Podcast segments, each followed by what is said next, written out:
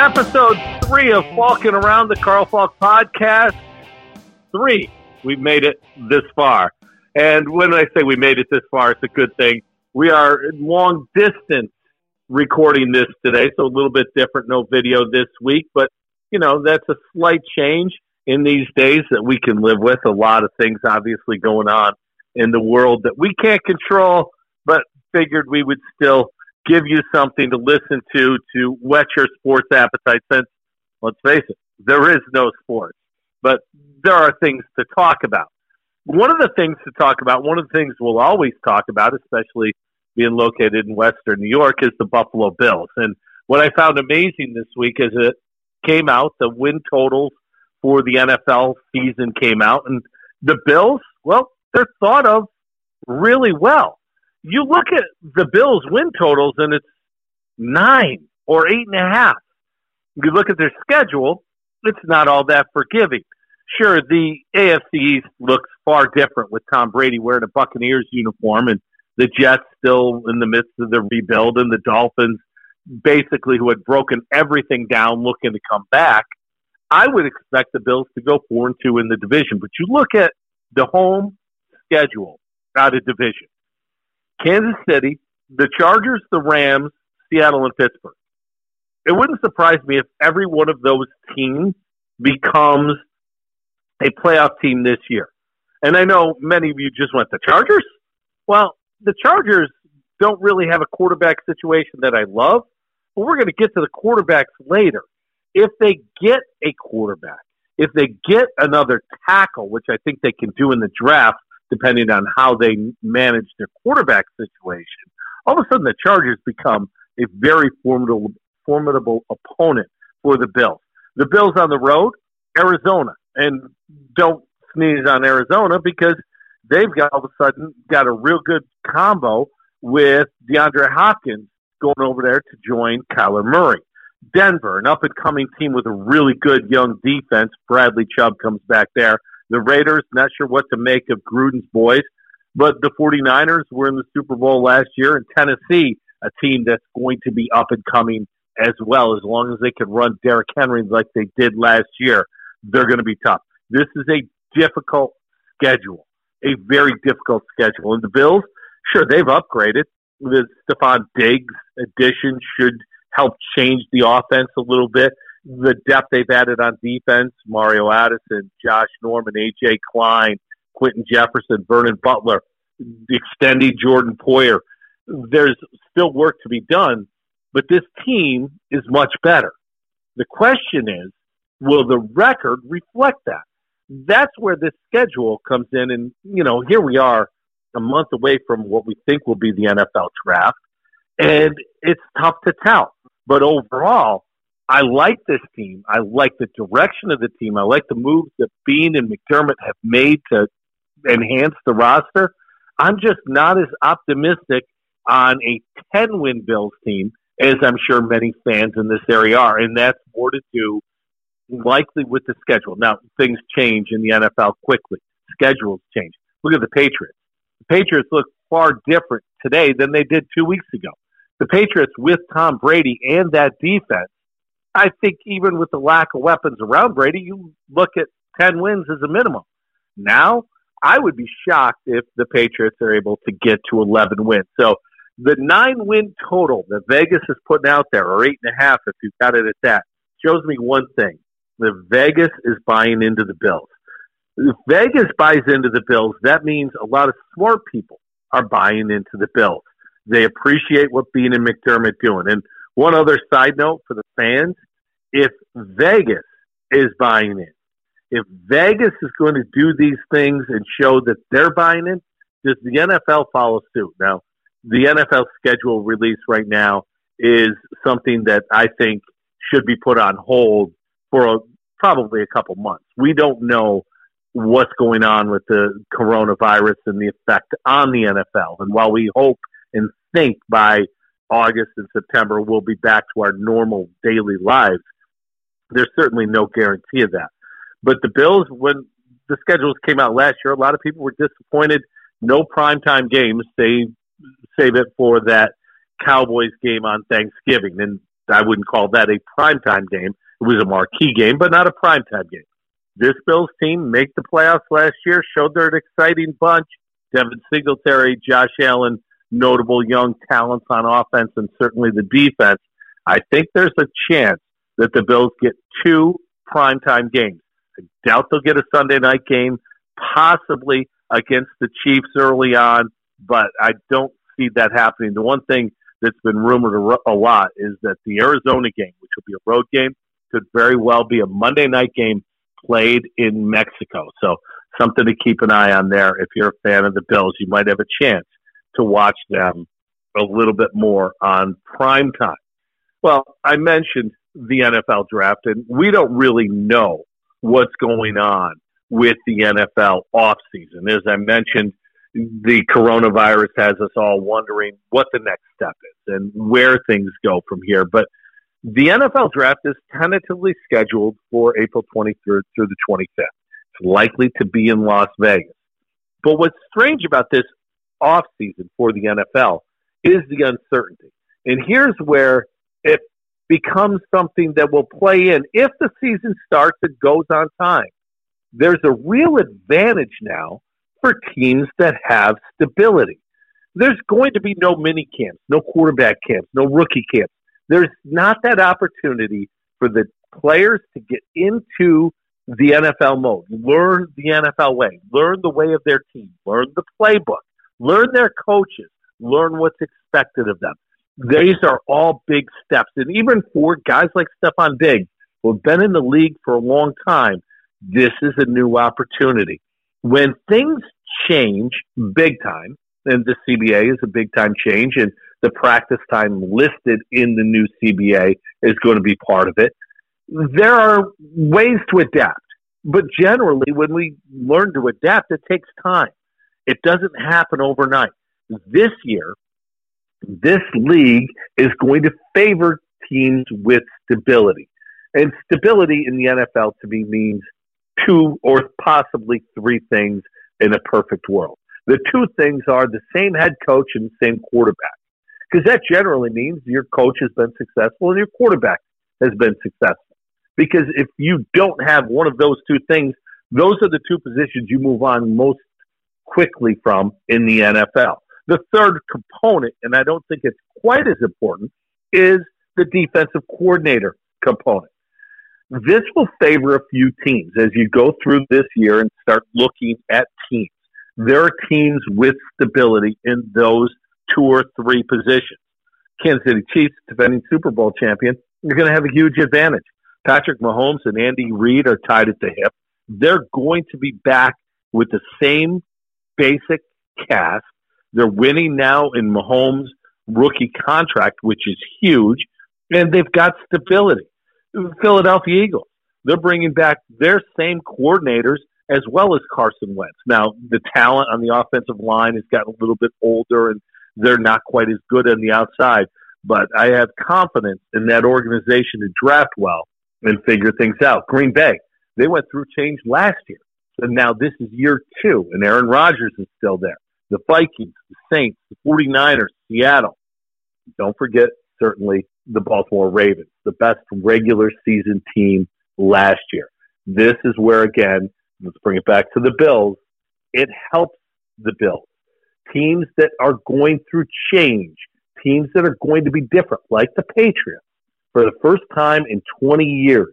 The new quarterback under center, it's a new coach, and all these things that are different are going to be an effect because you don't have training camp. You don't have the ability to put in your offense during all of the other things that go on. So this is something to keep an eye on as we get closer to the season.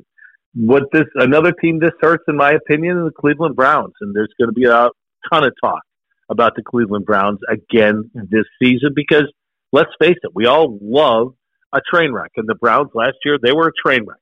Everyone loves to watch a team go up in flames. Well, if Odell Beckham's still there, and there have been some whispers that he may be on the trade block.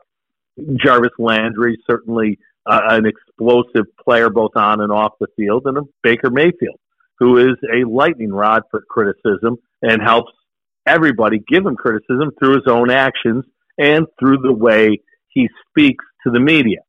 These things are going to take time to work themselves out, but then you throw in a new head coach again, a new offensive coordinator again, a new general manager again. There is zero stability in Cleveland.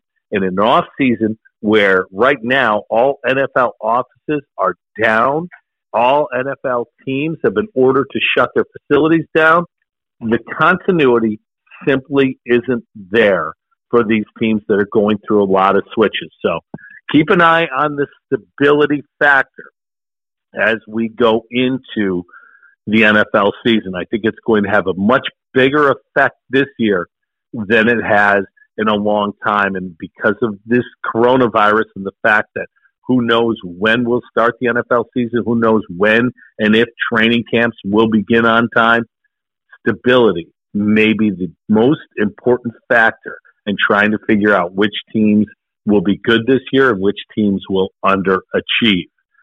So there's that with the NFL. And, you know, one of the biggest factors in the NFL is always your quarterback.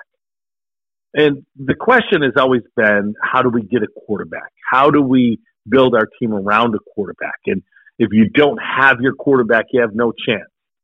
Well, college football has changed a little bit. College football is now a wide open game without huddles and their pass read options on every play. And the quarterback go as far back as junior high school football. They're throwing the ball all over the field. Now, I'm a dinosaur. I'm an old guy.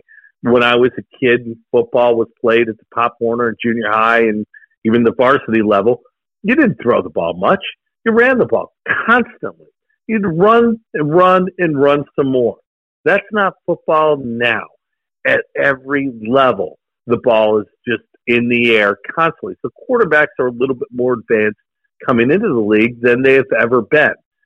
But I think this off season is showing us one thing. We might have too many quarterbacks. How can this guy be a free agent? Cam Newton's available to everybody. Listen to some of Cam Newton's highlights.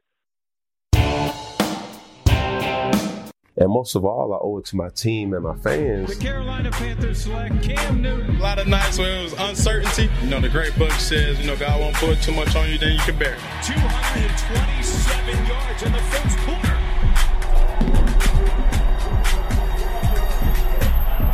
It's the quarterback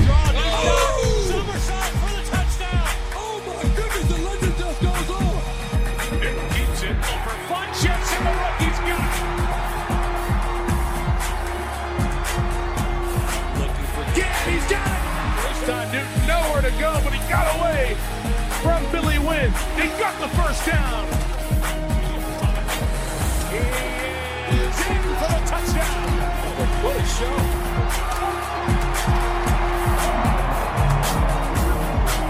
I just want to win football games. Hell of high water by running, blocking, throwing, catching. It doesn't matter. I just want to win.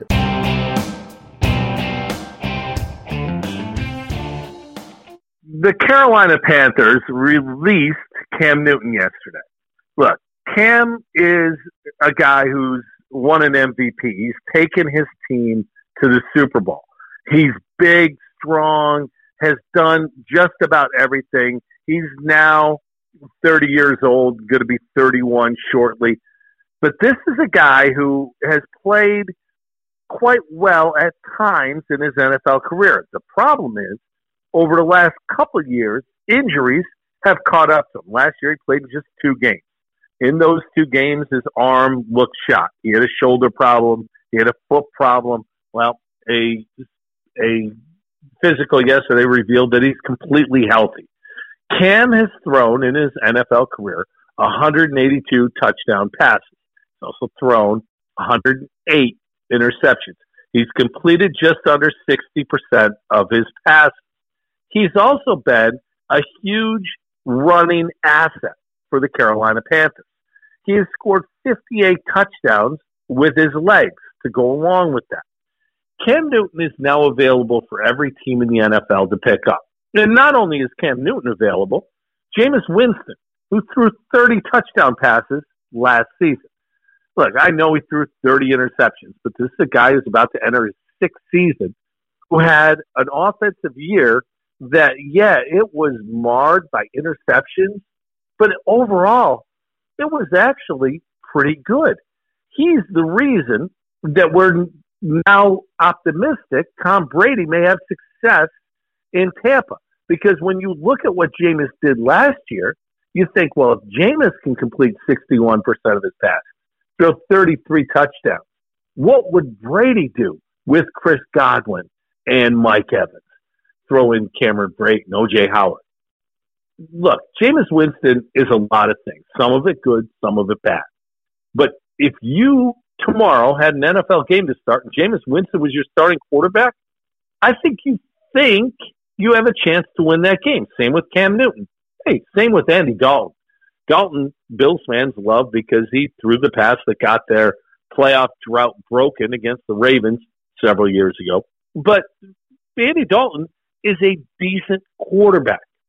This year, when the NFL draft happens, and again, we assume it's going to be in late April, we're going to hear these names. Joe Burrow, go, probably first overall, the LSU quarterback who had such a great season, one season, has shown the ability to improvise quickly. The thing that Burrow has is the quick read ability that I think is so important in the NFL. He looks like a kid who's playing basketball while playing the quarterback position, sees the field very well, reacts quickly, and finds the open man. Of course, at LSU, open men were everywhere, so it made his job a little bit easier. The transition to the NFL, always a big question. Look at Jameis Winston. He was a sure thing when the Bucs took him number one overall. Now, five years later, anyone can sign him. Tua Tagovailoa, an Alabama quarterback that we all learned to love in the national championship game a couple years ago, he can't stay on the field. But when he's on the field, he's very good. Justin Herbert, we've been hearing his name for a couple years up at Oregon. He's a big kid, strong arm. Reminds me of Josh Allen, to be frank. Doesn't have the great accuracy, sometimes makes some boneheaded plays, but overall, a leader and a kid that most teams really like. And then there's Jordan Love, who's a bit of an X factor, big athlete, very quick, maybe a Colin Kaepernick type quarterback, not person, quarterback. And I think that's something that teams will like because in this day and age of football, athleticism at that position is huge. But those four guys who are likely to go early in the draft, you look at teams that need quarterbacks, and frankly, I wrote down a list. There are four teams right now that I think their quarterback situation is in flux. Four. That's crazy. I mean, do I love the fact that Tennessee has Ryan Tannehill at quarterback? No, but they just signed him for basically $30 million a year. The Bears going out and making trades, and Carolina bringing in Teddy Bridgewater. These teams have already settled, or at least they think they've settled, their quarterback situation. So there are four teams that, in my opinion, need a quarterback going into next year. Cincinnati, who currently has still Andy Dalton, on the roster. I expect him to be released, and I know they're hoping to get a trade, and maybe somebody will give them a fifth round pick for Andy Dalton, which remember that a fifth round pick. There's the Patriots, amazingly, again, first time in 20 years we've talked about this. Jarrett Stidham and Brian Hoyer are the quarterback depth chart in New England. Not exactly Tom Brady esque, but they've got to somehow get a quarterback that they can go forward with. Maybe Jarrett Stidham is. I know there's been a lot of talk about the kid, fourth round pick last year, but we'll see. The Miami Dolphins, they have Ryan Fitzpatrick, who I affectionately call the cockroach because you can't kill a cockroach and you can't kill Ryan Fitzpatrick. He just continues year after year to find a way onto the field, even though he starts every year as a backup.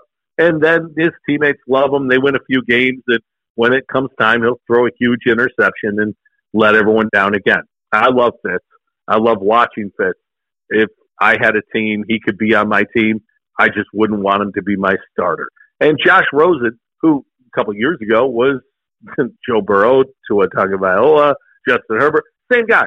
He was that guy coming in, best pro-ready prospect in that draft, if you remember. And there were five quarterbacks taken in the first round that year. Yeah, Josh Rosen's still there and possibly still the guy. And then there's the LA Chargers. The Chargers, who after a long time with Philip Rivers have moved on.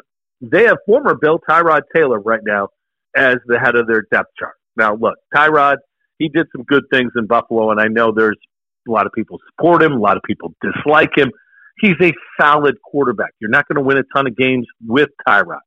If you're wondering right now who his backup is, and I was, so I looked it up. How about this guy? Easton Stick. You don't know about Easton Stick? He's a fifth round pick last year out of North Dakota State. Easton Stick. Sounds like a softball bat. Doesn't, doesn't Easton make softball bats? I'm pretty sure they do. Easton Stick. I hope he gets a chance to play because I like strange names, and Easton Stick is certainly a strange name.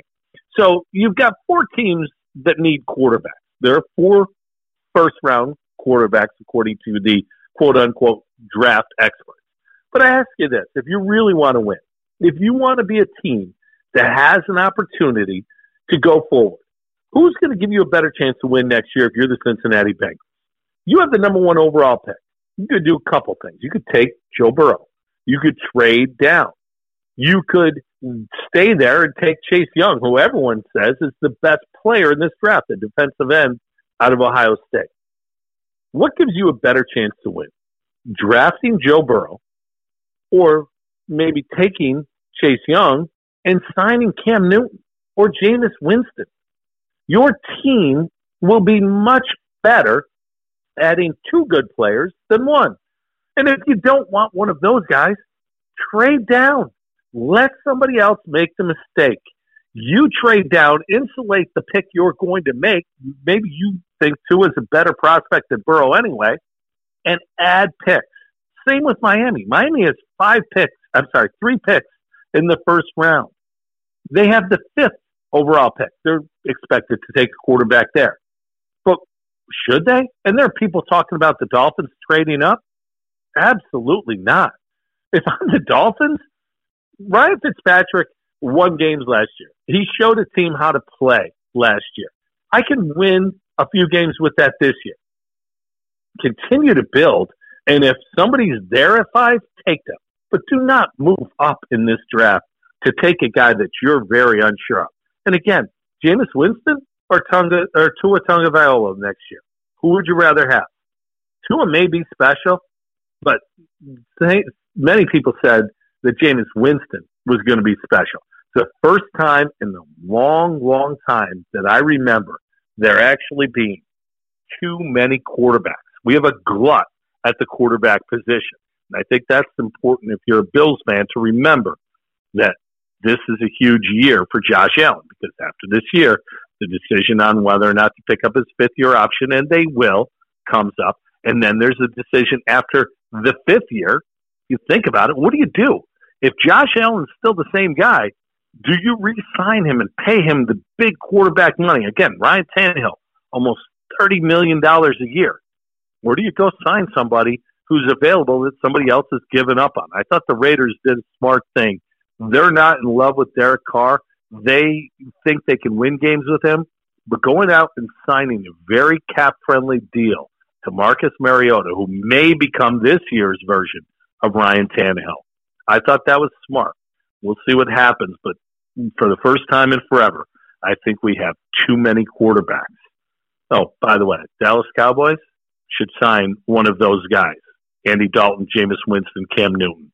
Go back to the thing that I said about the continuity. New quarterback, or new coach coming in, and Mike McCarthy. Not going to have a lot of time. Dak Prescott, possibly a holdout. Get yourself some insurance because they certainly need that at the quarterback position. All right, let's shift gears to another sport, college basketball.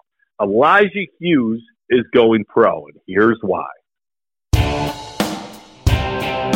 The color area, it's a high percentage opportunity.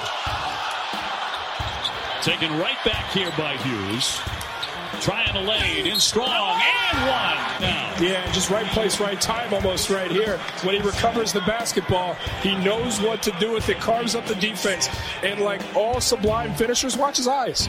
Despite the contact, keeps his eye at the goal the entirety of the play. Elijah Hughes. Whoa, that is, a, that is a pro move right there, Brian. That is, uh, can't teach that. Hughes. Talked about the Hughes threes in the first half. Works his way to the rim this time. And a chance for one more. It's the split of the double here. It's very interesting. Fake, go through it, and that's a, that's a sin for the defense. Elijah Hughes has made his decision to go pro. He's played two years at Syracuse. This past season, he led the team in scoring and rebounding, was second in the team in assists. He led the ACC in scoring, and that's something that you look at and go, oh, the ACC, wow, that's a pretty good league. Averaged 19 points a game, five rebounds. Elijah Hughes has pro size. He's a two guard who's about six five, six six. He's also incredibly explosive off the bounce. Can get up and finish, really jumps well, has a good jump shot, and can shoot it from deep. And I think as that shot improves and continues to improve, I think Elijah Hughes' stock will continue to rise. He has the ability to create off the bounce. He's got a very good handle. At times, played point guard this year because let's face it, SU really didn't have a point guard. He has the ability to play the point at times, and I wouldn't think of him as a point guard in the NBA, but certainly somebody who, if you needed to, could fill in there for a minute or two. The question is always going to be for the Syracuse player is how can he handle defensively, man to man defense in the NBA? That's going to be the big question that Elijah Hughes is going to have to prove prior to the NBA draft. I think this is a smart decision for Elijah Hughes. He's going to be a late first, I think, early second round pick. He's going to get paid. He's going to have an opportunity to put more money in his bank account than any of us will probably ever see in our lives the minute he signs that initial contract. Contract. One thing that bugs me whenever one of the Syracuse players decides to leave a year early, we get upset. Oh, he should stay a year. He should stay. He should improve his game. Why? Because we want to watch him play? No. Elijah Hughes has a chance to get paid. If you had a chance to get paid, you would absolutely leave your current situation and go make a king's ransom doing something you love to do. We all would. Don't be hypocritical and don't hate on a kid who's taken advantage of an opportunity. It's just not something that I think is a good way to do it. Syracuse this year is going to lose significant players. Elijah Hughes, Jalen Carey, of course, transferring, as is Howard Washington and Brycen Goodine. They've got a couple freshmen coming in, Kadary Richmond, a four star, Woody Newton, a three star. They've got back a starting five that you can look at and go, okay, middle of the pack ACC. Of course, Buddy Boeheim and Joe Girard III will be the guards. Bourama Sidibe with Jesse Edwards and John Bol Ajak will be in the middle of the zone. Quincy Guerrier, who I hope will take a big step forward next year. And of course, Marek Dolezaj. Syracuse will be okay without Elijah Hughes. They would be excellent with him because I think the way he played and carried the team this year showed he's got that it it factor. And Hughes is a guy who's just now getting into where we can figure out what type of player he is. He's shown us a lot this year. He would show us more next year as well, but it's not going to happen. Next time we see Elijah lacing them up, it's going to be in the NBA. I'd like to say NBA Summer League, but I'm not optimistic that that's going to happen. Good for Elijah. Make that money, young man. We'll always be thankful for what we got to watch it for at Syracuse. Speaking of summer, the boys of summer, the Major League Baseball players, have been dropping like flies, even though there's really no spring training going on. Chris Sale, it was announced last week, will undergo Tommy John surgery and miss whatever becomes of the 2020 Major League Baseball season. yesterday it was announced that Noah Syndergaard of my beloved New York Mets will also undergo Tommy John surgery. Look, the way guys throw the baseball nowadays isn't meant for your arm. A human being isn't expected to throw 96 mile an hour sliders.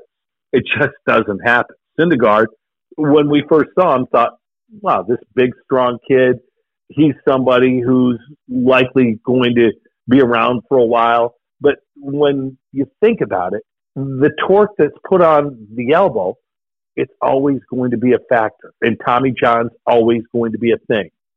Well, like Luis Severino, now Noah Syndergaard and Chris Sale, they're going to have Tommy John surgery and miss this year.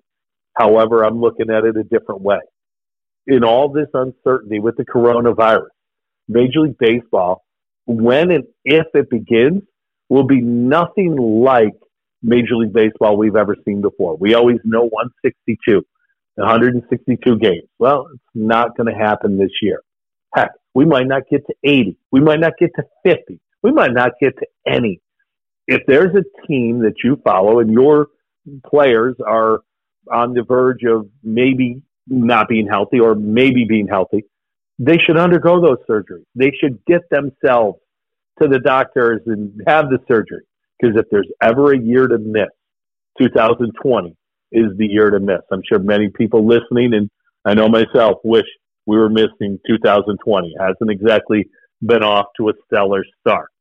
And while I talk about the stellar starts of 2020, the Pegulas, the PSE organization, they haven't had a stellar start to their year either.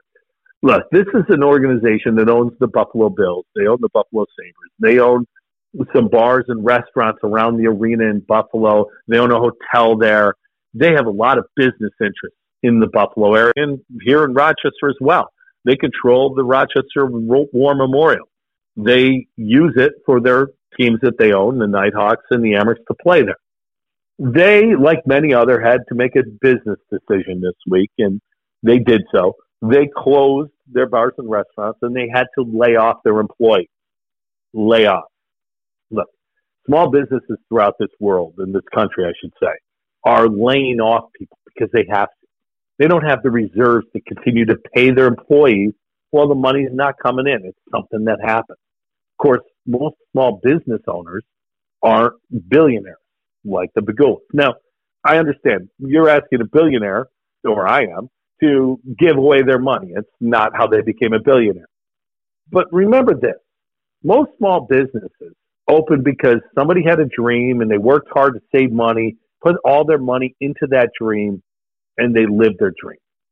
The Pegulas, they've done that as well, but they've got to a point where they can go to the state, they can go to the county and say, we're going to do this project. We're going to build Harbor Center. We're going to build a hotel. And because of their ability to finance such projects, the county, state, local governments all want to be partners with them. So they give them tax breaks. They give them tax-free loans or interest-free loans. They give them grants. The Pegulas have taken advantage of several of these things. The biggest thing will be when they decide what they're going to do with the Bill Stadium. If they get a new stadium or if they refurbish New Era Field. When that happens, they're going to have to invest a lot of money again in Buffalo. It's a good thing. The Pegulas do that well. They put a lot of money into that town, but they're also going to have other people help them. The NFL will likely pony up a check, but so will New York State. So, in a time when many people are struggling, the Pegulas decided to lay everybody off. All those people will be on unemployment insurance provided by New York State. The Pegulas also, when they laid them off, told them that after this is over, we encourage you to reapply for your job. In other words, your job won't be waiting there for you. Look, this is not how good people handle things. They don't do business the way the Pegulas do. They're great business people. They're just not great people people. Nobody wins all the time, but the Pegulas seem to win more than most. They just don't care if anybody else around them wins. So again, here's another black eye for the Pegula organization because they not only laid their people off instead of stipending them, trying to keep them around and keep them afloat going through while going through this hard time. No, they also said, "Yeah, we hope to have you back, we're not going to guarantee that. Just not good business." Well, while we're all going through this coronavirus, and if you're like me, you've been watching copious amounts of television. I thought each week while we go through this, I'd give you a recommendation of something to maybe binge watch. And this week, the recommendation is an oldie, but it's a great show. Rescue Me was on FX Network. Denis Leary was a star. It's available on Hulu. If you're looking for something to binge, watch it. It is just a great, great show. You'll laugh, you'll gasp, you'll you'll you'll think. It's really, really well done and worth your time. And time is something we've all got. And our time for today, well, it's up. But we'll be back next week, God willing, and hope you all stay healthy, stay safe, and stay distant from each other. Thanks to Joe for putting this on again. Episode three in the books. We'll talk next week. Thanks for listening.